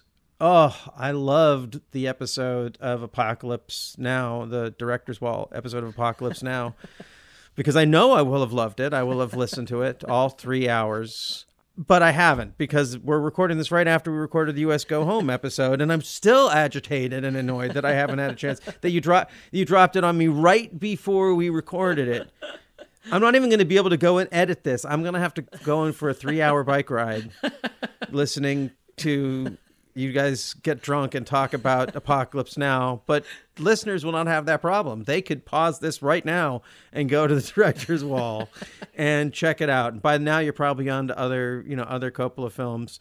But uh, tell us, give us some insight that you didn't tell us about in U.S. Go Home. Some little, some cute little tidbit, little piece of, little nugget of well, information. The, tie into our show and the other show we did together.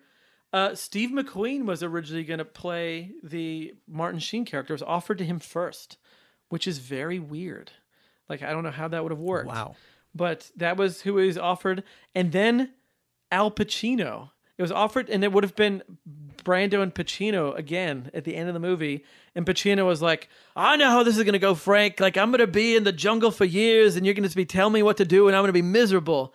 And he was right. That would have been what it was like. And so lucky for Al Pacino, he didn't make this and instead made Cruising or whatever. so like. Interesting tip, but please listen to it. It's the longest episode of the Director's Wall we've done. Like it's so long, it's like early uh, World is Wrong length episode. Like that's how long it is. it's I was going to say, three-hour tour. did in the same way that uh, Vincent Gallo felt empowered to just run excessively long takes for the run of a whole song by Claire Denis, where did you feel similarly empowered to put out a three-hour-long Apocalypse Now episode after our three and a half hour Mad Dog time? I think that podcasts need to be longer. Like what? What's what, there's no rules. Like this, we're in a lawless land here with podcasts. So like, let's have an eight-hour long podcast someday. Let's let's go crazy. Why not? If it's interesting enough to make it work, then go for it. Don't cut it out and cut it down if you don't have to. Like we're all patient listening to this while we're doing something else or jogging or whatever. Well, that's certainly been the case with this episode. Uh, we this is definitely one of our longer ones. Now we've added in the interview. Yeah. You know my uh, my my girlfriend who shares your birthday, by the way, which is Virgos unite. she's used to the very long, you know, the hour plus, sometimes two hour long episodes of the Radio8Ball podcast. And she, when she was listening to our Mordecai episode, she was like, "Wow, these are these ones are these episodes are a little short. It's like an hour long. It's an hour long show." I know we got to. So you're right. We Yeah. can we can give them more. I think we can. I think we can always. I know I'm I'm never bummed when there's a podcast with people talking about a movie I like. I'm never like If it's good, Oh, they're done talking about what's up, Doc. Yeah. No, keep talking about what's up, Doc. I've never seen What's minute Up by Doc, minute- so I want to hear people talk Shut up. it. No. How is that possible? I did. I don't like uh, Ryan O'Neal. I don't like Rhino. I'm. a- I agree with you. I, I'm you know what? I we are we're in total like we don't want to go down the road of things where the world is wrong about that are negative, but we are in agreement there. Like, But wait, but you still like Barry Lyndon? Yeah, but the thing, the thing is, like, he works. That's the only movie I like him in because he is used like in the way that is correctly. Of like, you are playing a character that is supposed to be this blank slate, not like the whiteness of a Ryan O'Neal.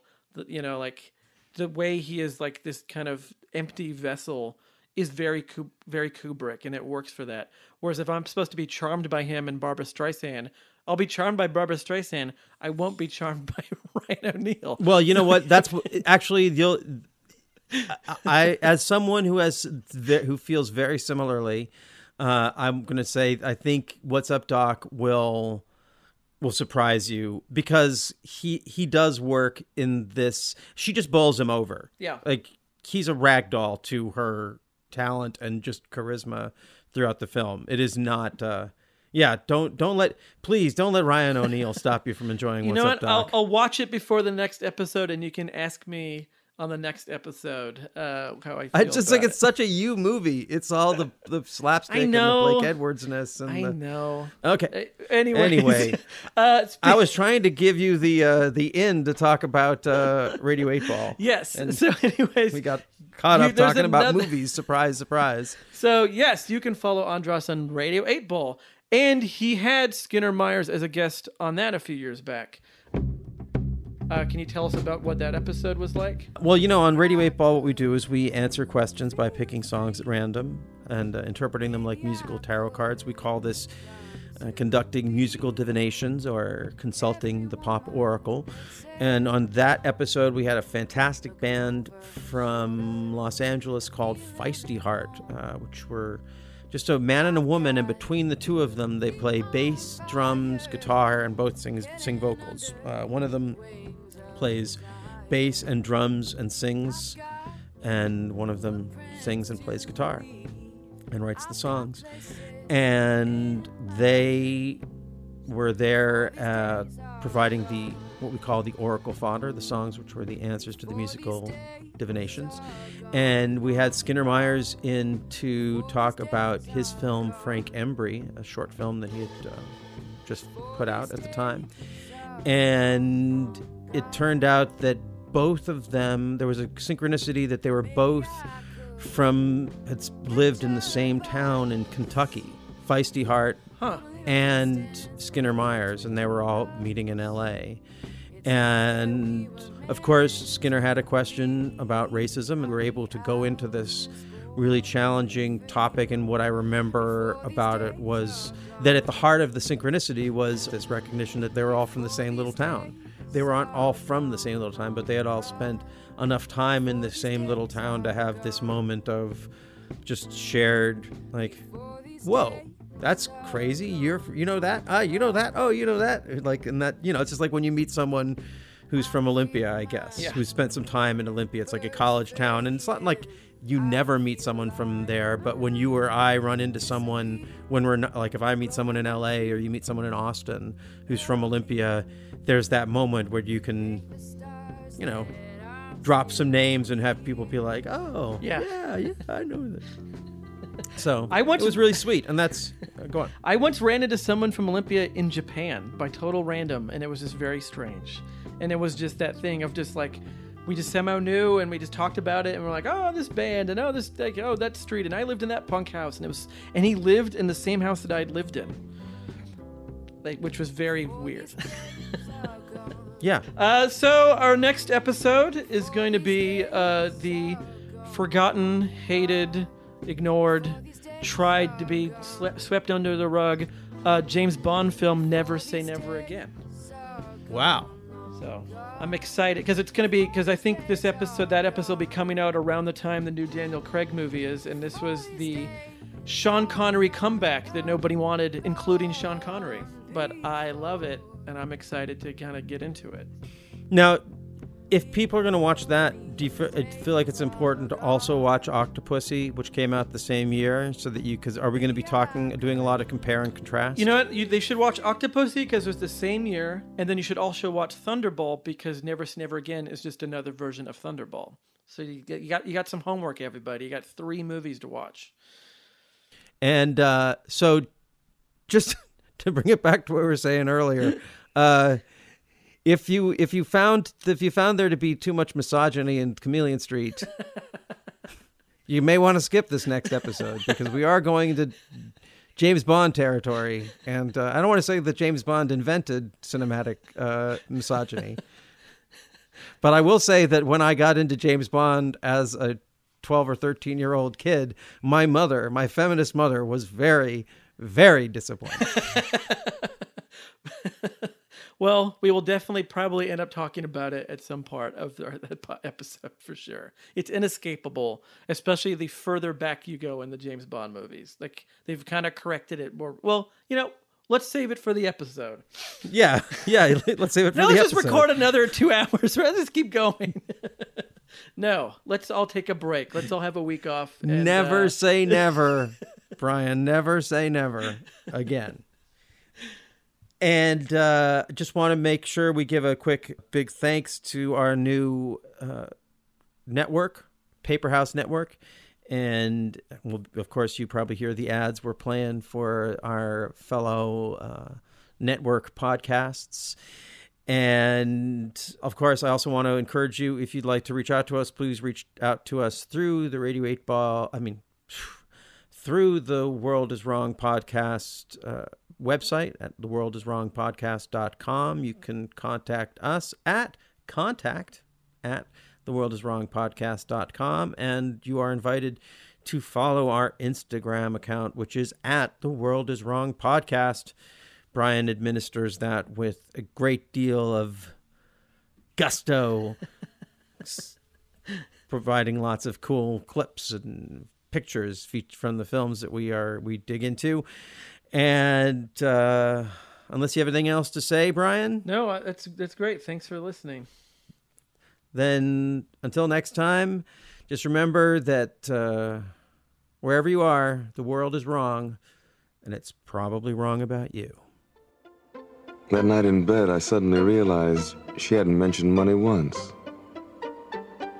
She was finally accepting the fact that money wasn't everything. And even if it was, I didn't have any.